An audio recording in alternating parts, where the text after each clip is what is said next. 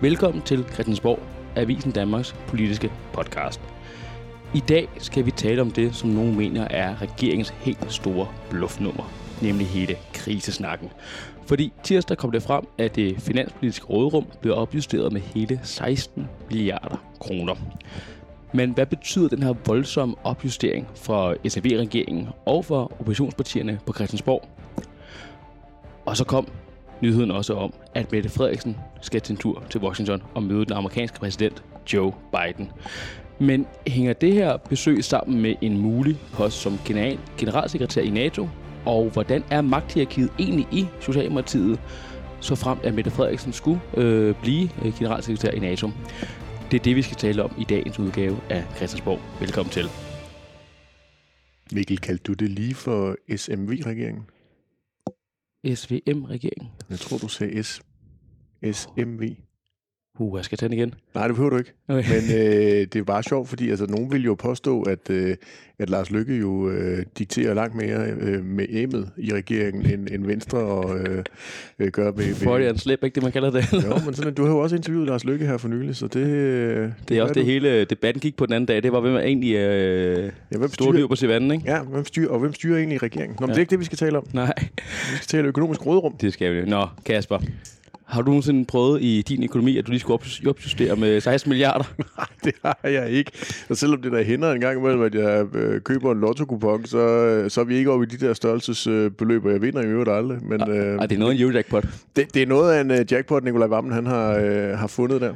Ja, for det er ikke lidt mindre var det det, der skete, da det økonomiske rådrum øh, blev opjusteret øh, med, med 16 milliarder. Så nu lyder på 64 milliarder frem mod 2030. Og som siger, det burde jo nærmest skulle ses som en gave for regeringen, og pludselig var der mange flere penge, men det virker ikke til, at det er helt sådan, det foregår, fordi de virker sådan en lille smule presset derinde på regeringskontorerne. Ja, det er ikke sådan, vi har set Dannebrugsflagene herinde på Christiansborg i dag. Øh, vejer og øh, glade regeringspolitikere øh, fis rundt på gangene og øh, stå med armene over hovedet og have fundet ønskesedlerne frem til, øh, hvad de nu skal bruge de mange penge på. Og det er jo fordi, øh, det udfordrer jo den fortælling, som jo har kørt igennem lang tid. Altså dels selvfølgelig i forbindelse med regeringsdannelsen, men jo også helt tilbage til folketingsvalget og, og den der sådan kriseretorik, som Mette Frederiksen virkelig har været bannerfører for allerede, da hun øh, startede med at stå i spidsen for den socialdemokratiske mm. etpartiregering. Der har været krise, krise, krise, krise, og vi har jo hørt meget om den her mulige økonomiske krise, og alle har gået rundt og prøvet at se, om man kunne finde noget i nogle, nogle nøgletal for det ene, det andet og det tredje, øh, og, øh,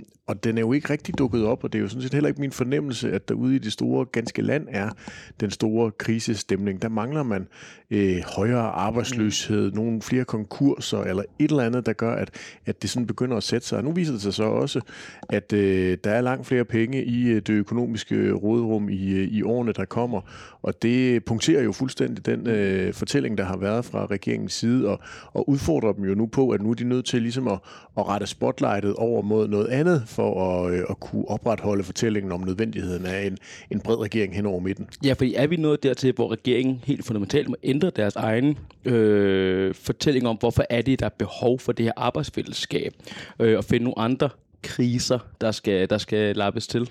Ja, jeg ved ikke, om, det, om de vil blive ved med at bruge ordet krise, men de er i hvert fald nødt til at finde nogle andre nødvendigheder af, hvorfor det er, at der er brug for arbejdsfællesskabet hen over midten. Og det synes jeg også allerede, vi har, har set uh, regeringen gøre her de seneste uh, par uger, hvor topministerne jo godt har vidst, at det her var på, uh, på vej.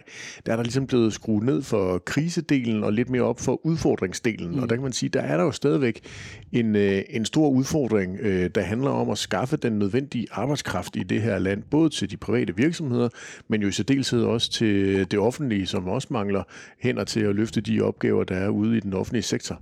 Men, men er den øh, fortælling også en smule øh, udfordret, fordi samtidig med, at øh, rådrummet bliver opjusteret, så viser det også, at der er 30.000 flere i strukturel beskæftigelse, hvor at det mål, som øh, regeringen havde, det var 45.000 i 2030, så vi er nærmest allerede i mål med det også jo. Jamen, det er jo altså en, det er jo en helt fantastisk konstruktion, vi har fået med den der SVM-regering, øh, at de allerede her et halvt år inden er, er så tæt på at have lykkes med, med mange af deres målsætninger, så for at Danmark ikke kommer i nogen form for krise, og at vi allerede er to tredjedel mm. igennem deres ambitionsniveau på, øh, på det her med at øge beskæftigelsen. Øh, det er der jo nogle forskellige årsager til. Den ene, det er, at man har fået flere udlændinge ind på arbejdsmarkedet, dels ved nogen, der er kommet, men også at dem, der allerede er her, er kommet mere i arbejde, end det man regnede med. Og så der er færre, der er, er gået ud på især efterlønsordningen, og på den måde bliver længere tid på arbejdsmarkedet. Og det regner man jo så også med, at de kommer til at blive ved med, at der ikke er flere, der vil, vil stemple ud af arbejdsmarkedet. Og på den måde er noget, der er med til at, at højne det, det økonomiske råderum og gøre, at politikerne har flere milliarder, de kan fordele i den kommende tid. Og ja, det er der selvfølgelig en, øh, en udfordring for regeringen, at nød, der ligesom er taget, gået lidt af gassen af det blus, der handlede om nødvendighedens øh, politik, mm. og det kan blive sværere for dem at begynde at øh, argumentere med de argumenter for, hvorfor vi skal øh, lave nogle øh, hårde og strenge øh, reformer. Men så kan de jo finde nogle andre øh, argumenter, og dem er de jo godt i gang med. Nu så vi Reformkommissionen komme med nogle, nogle bud på, hvordan man kunne få den her såkaldte potentiale gruppe, mm. eller restgruppe, eller hvad vi nu kalder den gruppe af, af unge mennesker, som ikke er på arbejdsmarkedet ud. Og der kan man jo begynde at tage nogle sociale argumenter mm. med i, i stedet for i argumentationen. Altså en ting er selvfølgelig, at det er med til at komme ud på arbejdsmarkedet, men også hvad betyder det at være på en arbejdsplads? Hvad det betyder det for livskvaliteten? Hvad betyder det for den måde at bidrage til fællesskabet? Så man kan begynde at, opbygge nogle andre fortællinger, og det er, det er de jo i fuld gang med, og det er jo også nødvendigt for dem, fordi de har ikke længere øh, den der såkaldte brændende platform, de kan, kan stå og, øh, og tale ud fra. Og der ved man jo bare, at når man har kriser, så er det nemmere at få vælgerne til at acceptere øh, pisken, mm. nogle strenge reformer, der kan gøre ondt på nogen, eller tage, nogen fra, tage noget fra nogen. Øh, mens at nu her, der er det sværere at få den type af ting gennemført, så det bliver jo interessant at se, om de vil blive ved med at, øh, at bulre igennem øh, med deres øh, reformer. Dem, de har fremlagt, for eksempel universitetsreformen, skal de jo øh, mm. øh, komme i mål med. Men vil vi blive ved med at se, at der er den her sådan reformiver blandt øh, de tre partier? Det, øh, det tror jeg, vi skal om på den anden side af sommerferien, før det er, vi kan sige noget endegyldigt omkring. For nu ved jeg godt, at nu kan man måske tænke, at regeringen tænker, ikke at det var ærgerligt, der er det, det, det ekstra råderum, men det udfordrer fortællingen, sagt, men når det ligesom har lagt, så kommer der så ikke også på et tidspunkt, hvor de kommer at sige, at det er egentlig rigtig, rigtig fedt, fordi de her råderumsbeløb skal jo også bruges på noget. Præcis. Der skal, efterår skal der være øh, en diskussion omkring, hvem der skal have noget mere i lønposen. Der er sat nogle penge af til det, men der skal være en diskussion omkring det. Samtidig så skal der også, rådrummet kan jo også bruge til skattelettelser. Altså mm. føre nogle af de penge tilbage til borgerne, og det er noget, det Venstre rigtig gerne vil. Så, så det er jo måske en mulighed for faktisk at give en masse gaver, som vælgerne også gerne vil belønne, fordi de ikke gider have det så meget pisk. Jamen, man må jo sige, det er jo en, en historisk upopulær regering, vi har. De har nu fået en, en, en nærmest historisk mulighed også mm. for at prøve at blive populær ved at kunne, kunne dele nogle flere milde gaver ud. Vi så det tidligere i den her uge, allerede samme dag, 12 øh, timer før, ja, 8 timer før var det nærmest kun, mm. før at øh, Finansministeriet kom med opdateringen af konvergensprogrammet, hvor det her milliardbeløb mm. det, det befandt sig i. Der var man jo allerede ude at bruge 5 øh, af milliarderne på et løft af sundhedsvæsenet. Og øh, på den måde er de jo i gang med at allerede nu båndlægge, hvor er det, der kan være flere milliarder, der skal, skal bruges senere i, i den her uge. Er forventningen jo også, at vi får et udspil til et, et, et forsvarsforlig, hvor der jo også mangler masser og masser af milliarder i, i pengekassen, bare for at få, få løftet forsvaret op på niveau, og mm. tilsvarende også, når der skal bruges endnu flere penge for at komme op på de 2% af bruttonationalproduktet, som vi er forpligtet til over for, for NATO. Og der kan man sige, der har regeringen jo så fået en hjælpende hånd ved at der nu er flere penge i råderummet, som de så også kan begynde at, øh, at bruge der. Men det er da helt åbenbart, at Øhm, hvis man kigger i regeringsgrundlaget, mm. så er der en passus, der handler om, hvordan skal den her regering, hvad er det for nogle principper, der gælder, hvis der kommer krise, mm. økonomisk krise, så har de ligesom skrevet, at der er øh, nogle, nogle sådan lidt forblommede sætninger om, hvordan vil regeringens tilgang være til det, men de har jo ikke skrevet noget om, hvad nu, hvordan, hvordan vil vi bruge pengene, hvis det lige pludselig viser sig, at der er flere. Og det betyder jo, at der er en ny situation, hvor toppen af regeringen skal i gang med at finde ud af, de her milliarder, der måske er i, øh, i overskud i årene, der kommer, hvordan skal vi bruge dem? Og der er der ingen tvivl om, at venstrefolkene, de vil sidde med sultne blikke.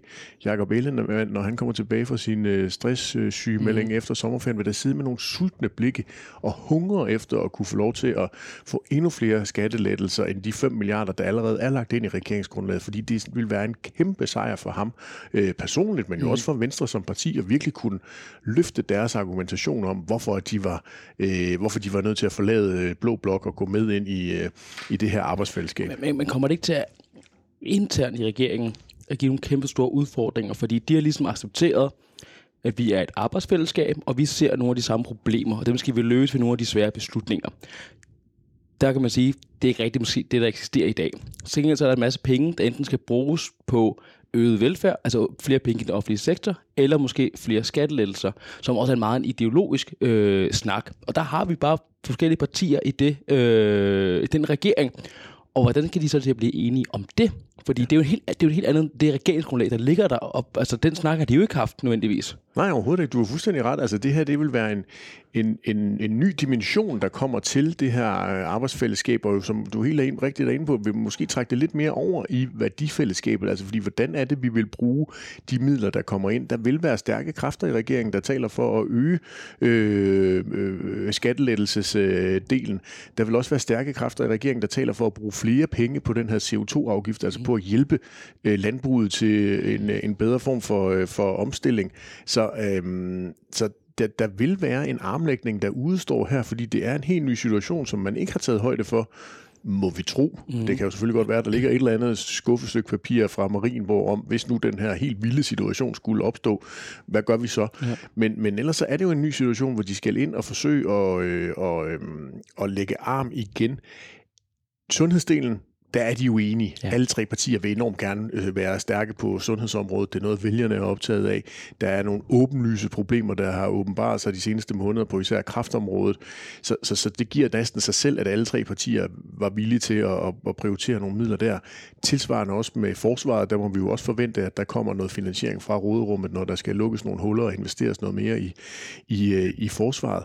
Og ellers så, så er det jo øh, virkelig der prøven på arbejdsfællesskabet skal stå. Socialdemokratiet er suverænt det største parti i regeringen med deres 50 mandater. Vil de være med til at acceptere skattelettelser, som virkelig ikke er noget, der er groet i deres baghave, for at på den måde kunne hjælpe Venstre, kunne hjælpe Jakob Ellemann Jensen, som er det nødlidende del af øh, regeringssamarbejdet på nuværende tidspunkt. Det bliver rasende interessant at se. Mm. Lige her øh, mod slutningen af det emne, Øh, noget, der er taget fra danskerne, det er jo stor bededag. Og yeah. det var jo netop på grund af den her kisesnak, om vi har behov for flere hænder, vi har behov for pengene, det skal gå til forsvar, så skulle det gå til psykiatri, så skulle det gå til alle mulige forskellige steder hen. Kommer danskerne til at få stor bededag tilbage? Ja, nej, det øh, kommer de ikke til. Jeg så både Enhedslistens Pelle Dragsted og de konservatives Søren Pape Poulsen var lynhurtige til at komme ud og forsøge at se, om de kunne ride mere videre på, på store Bededagsbølgen. Øh, Men nej, der er intet i sol og måne, der tyder på, at danskerne kan få øh, Bededag tilbage. Det vil også være fuldstændig øh, bizarre politisk ledelse, hvis regeringen skulle have taget alle testene for at øh, afskaffe en øh, helligdag og blive smadret på af fagbevægelsen og af øh, oppositionspartierne og være historisk upopulær på grund af den beslutning, og så prøve at lave et eller andet quick fix, der handler om, at om fint nok, nu er pengene der alligevel, så kan vi øh, godt øh, give jer den der helligdag tilbage. Det vil stride, på, øh, stride mod alt det, som, som øh, Mette Frederiksen og Lars Løkke og, og Jakob Ellemann øh, står for, så nej, det er der absolut intet, tror der, du, der tyder på. De, de, de, de vil selvfølgelig ikke sige det til, for åben mikrofon, men tror du egentlig, de får fortryder beslutningen om stor bededag, når man ser den udvikling, der er sket i dansk økonomi og de sidste mange måneder? Det tror jeg egentlig ikke, fordi jeg tror, der er ret, ret mange af de her politikere, som har haft kig på, hvordan er det, man kan være med til at skabe nogle, nogle varige effekter og være med til at, at give dem muligheden for at kunne investere i nogle andre dele af, øh, af velfærdssamfundet. Og, og Mette Frederiksen har jo også været ude at sige, at vi kan godt glemme alt det her om, at vi gerne vil arbejde mindre, medmindre vi selv er klar til at, mm. at betale det, fordi samfundet har brug for, at, øh, at vi er derude, og at vi leverer nogle flere timer, og det har man jo blandt andet bedt danskerne om at gøre ved så at, at arbejde en dag ekstra om året.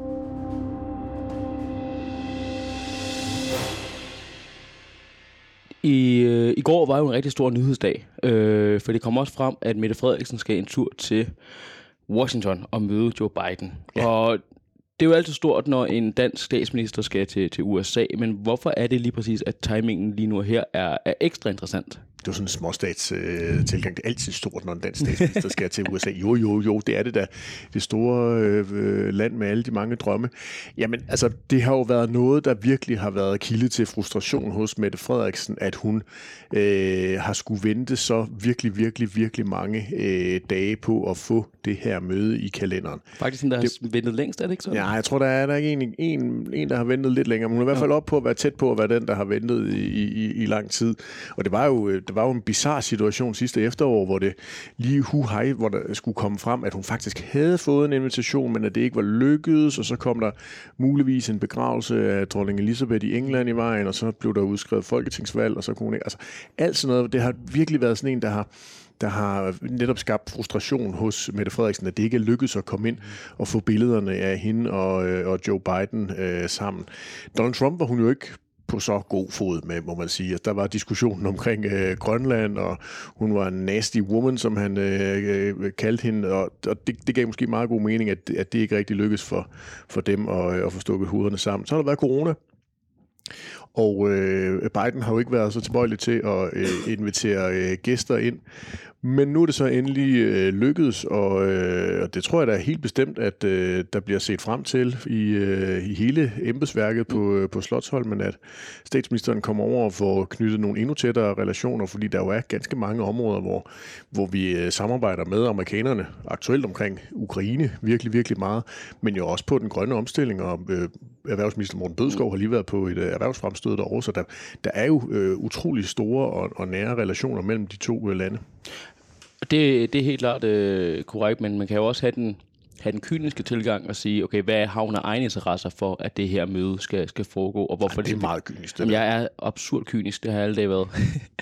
men hvorfor er det, at hun også måske har, for, har en ekstra iver for at skulle møde. Øh, det er derfor noget, der bliver spekuleret i herinde. Det kan vi ikke, øh, vi ikke ignorere det. Jamen, det er næsten et lidende spørgsmål, du, øh, du giver mig der. Men det er selvfølgelig det er åbenlyst for enhver, at de seneste uger efter, at der er nogle norske medier, der har, øh, har skrevet øh, lidt om, hvem der kunne være i spil som afløser for øh, norske Jens Stoltenberg som mm. NATO's øh, generalsekretær, at der er Mette Frederiksens, et, Mette Frederiksens navn et af de navne, der cirkulerer på den der rygtebørs.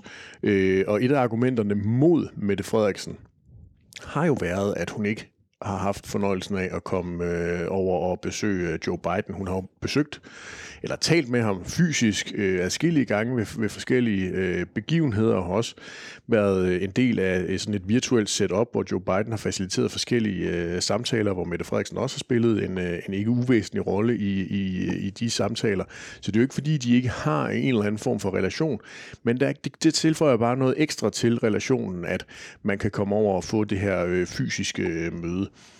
Og selvfølgelig, når der på et eller andet tidspunkt skal vælges en ny generalsekretær i NATO, mange mener jo, at det skal være op mod topmødet i, i Vilnius her mm. i, i juli. Der er også nogen, der spekulerer i, om man skal udskyde det i år, et år og forlænge Jens Stoltenberg mm. endnu en gang. Men under omstændigheder skal man jo inden for en overskuelig fremtid, måske øh, meget snart, måske om et års tid, have valgt en, en ny NATO-generalsekretær. Og der er Mette Frederiksen, der er bestemt en af dem, der er øh, utrolig kvalificeret, og jeg vil da gerne komme med en indrømmelse, at jeg var en af dem, der var meget hurtig til at sige, det kommer ikke til at ske. Et, hun har ikke været ved Joe Biden. Mm. To, hun vil så i så fald være tredje skandinav i træk. Den anden dansker ja. ud af, af de tre. Det, det virker forholdsvis usandsynligt. Det synes jeg stadigvæk, det gør. Men der er der mere, der i sol og måne kunne tyde på, at hvis man står, og der ikke er tilstrækkeligt mange kvalificerede og interesserede kandidater, at så kan der da være nogen, der bringer Mette Frederiksens øh, navn på, øh, på banen, og der vil en, øh, en stærk relation og et godt indtryk hos øh, Joe Biden selvfølgelig betyde utrolig meget, så det kan godt være, at Mette Frederiksen hun betragter øh, deres rendezvous der øh, 5. juni i, i Washington som sådan en art øh, jobsamtale, hun er, er til, hvor hun skal ind og, øh, og lige have understreget sin dedikation til kampen mod øh, Putins udgave af Rusland og hans aggression mod øh, Ukraine og nødvendigheden af et stærkt øh, samarbejde blandt NATO-landene. Det kunne jeg forestille mig var noget af det, der ville stå på hendes øh, talepapir. Ja, fordi øh, man har jo ikke også øh, sat sig mere i scene på den internationale scene. Altså vi havde også debat omkring øh, forsvarsforbeholdet. Hun har haft en ret øh, ja, hun har haft ret høj rejseaktivitet de seneste, de seneste måneder, og har også, forhold til Zelensky, haft en virker til en ret øh, profileret rolle der, øh, har haft et godt forhold der, så har hun også Altså en ting er, at hun skal besøge Joe Biden, men har hun også de seneste måneder, har hun ikke også altså sådan, forsøgt at komme derhen, hvor hun får en større international rolle? Jo, og det er jo i virkeligheden en helt, øh, en helt naturlig udvikling, som, som rigtig mange statsministre jo har været igennem, at man til at begynde med, når man bliver valgt, fokuserer enormt meget på at levere over for de vælgere, der har, øh, har valgt en, og Mette Frederiksen brugte jo så virkelig store dele af den første øh, tid som statsminister på at håndtere coronakrisen, og så senere begynder man at få et internationalt udsyn. Men du har fuldstændig ret, det virker jo, når man allerede nu begynder at kigge i bagspejlet som værende den perfekte affyringsrampe, mm. hun, har, øh, hun har gang i i forhold til at lande øh, noget i, i NATO eller noget i, øh, i EU, når der om et år skal findes nye topfolk til posterne i EU-systemet, hvis hun har de ambitioner. Altså hun har øh, dels Biden i mm. kalenderen. Hun har sørget for at være rundt til nogle af de vigtige store sydeuropæiske øh, lande, Spanien og Italien inden for, øh, i, i hvert fald i det her halvår.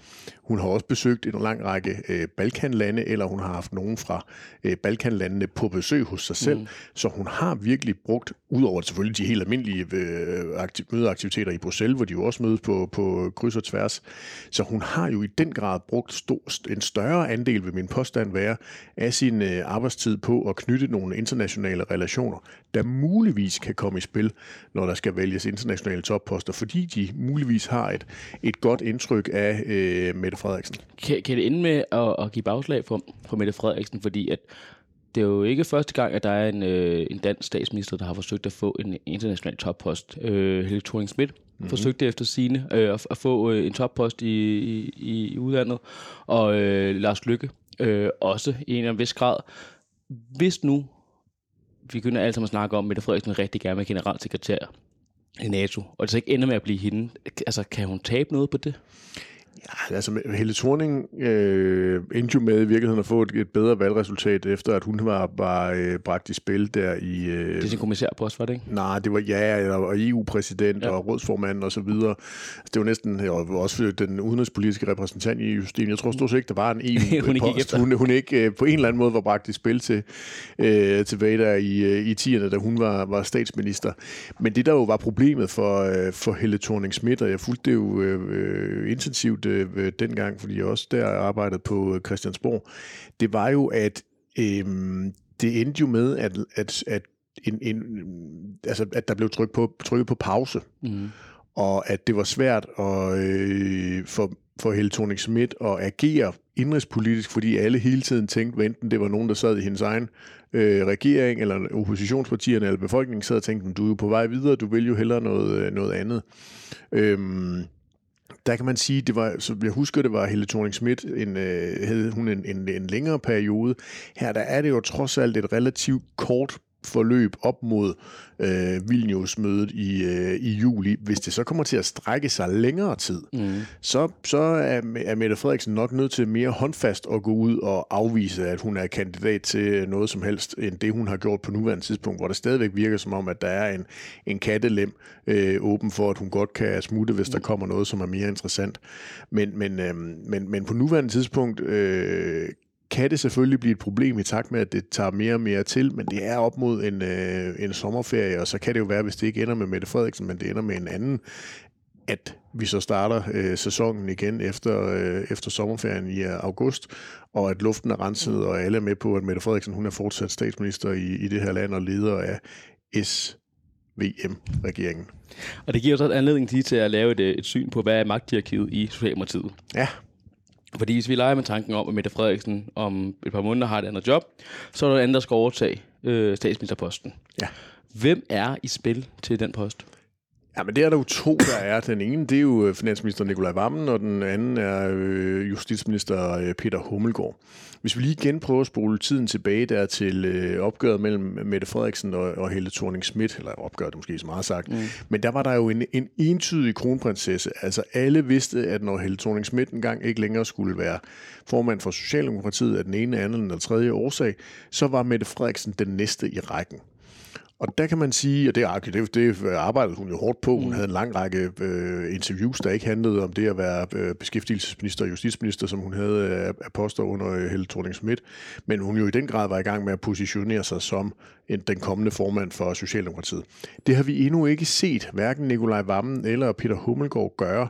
Altså der er det stadigvæk helt tydeligt, at Mette Frederiksen sidder enormt hårdt på Socialdemokratiet, langt hårdere end Helle thorning øh, gjorde. Og det betyder jo, at man vil jo nok kigge mere på sådan en klassisk rækkefølge, altså at det er nummer to i regeringen, nummer to i Socialdemokratiet, det er uformelt Nikolaj Vammen, mm. og at det så er ham, der vil træde ind og, øh, og overtage butikken.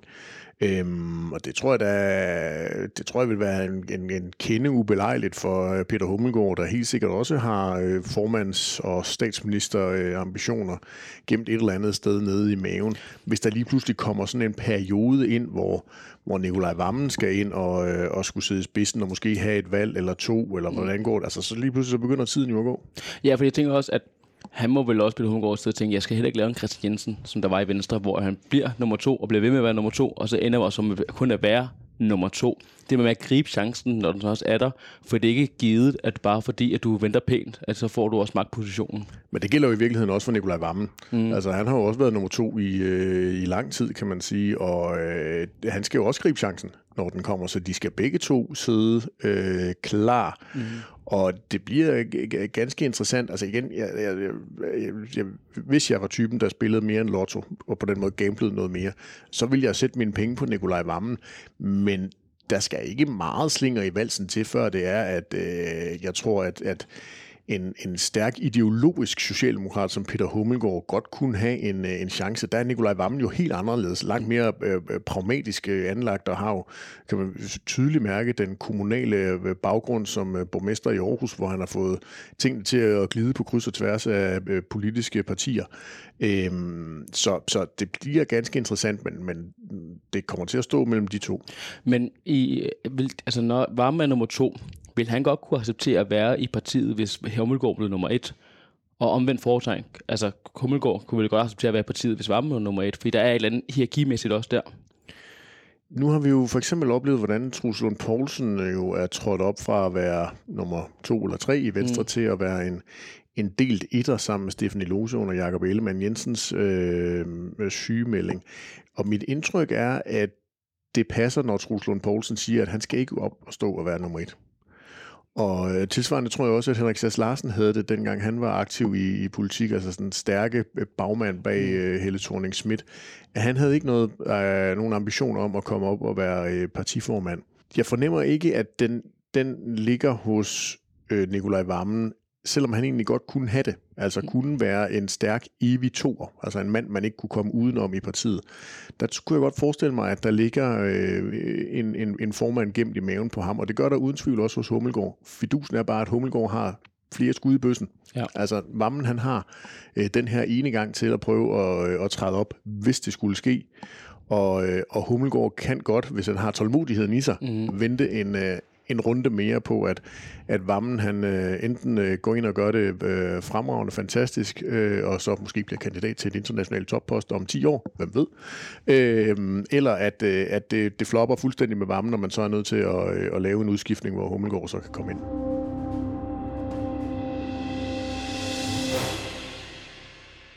Kasper, vi skal lige se det fremad, hvad vi kan se og, og, og, og fornemme og, og læse på Avisen Danmark. Det den næste kommende tid. Hvad, ja. hvad skal man gå og glæde sig til? Jamen, jeg ved jo, at uh, både du og jeg har haft fornøjelsen af at læse uh, Alex Vandopslags uh, nye bog, som ja. udkommer her i slutningen af næste uge. Er det uh, 1. eller 2. juni, mener jeg, at man kan købe den ude i, i boghandlen. Men vi er allerede uh, på lørdag bringer dit uh, interview uh, med ham. Uh, Vejen til ansvar, mener yes, jeg, at uh, titlen på, på bogen. Så jeg glæder mig jo til at høre, hvordan øh, Alex Varnopslag, han kommer til at folde sin vej mod ansvaret ud. og der er jo meget spekulation om, om Alex Varnopslag er lederen af Blå Blok, det der nu måtte være tilbage af Blå Blok, eller om Varnopslag han har statsministerambitioner, eller jeg, jeg glæder mig til at finde ud af, hvordan er øh, Varnopslags vej mod ansvar. Ja, og det er jo hans syn på, hvordan liberalismen i 2023 skal være, og det skal være mere end bare topskattelælser i hans optik. Men det har jeg taget en lang snak med ham om, som øh, man kan læse nærmere om øh, på lørdag. Ja, du skal lige have skrevet først. Jeg skal lige have skrevet den først, ja, men I, I, I kan få lov at læse lige meget hvad på lørdag. Interviewet ligger marineret der på diktafonen. Så det bliver godt. Ja. Nå, det var det, vi havde i dag i øh, dagens udgave af Christiansborg. Husk at øh, følge med og abonnere. Det er, hvordan du får din, øh, din podcast, så kommer vi nemlig automatisk op. Vi lyttes ved. Tak.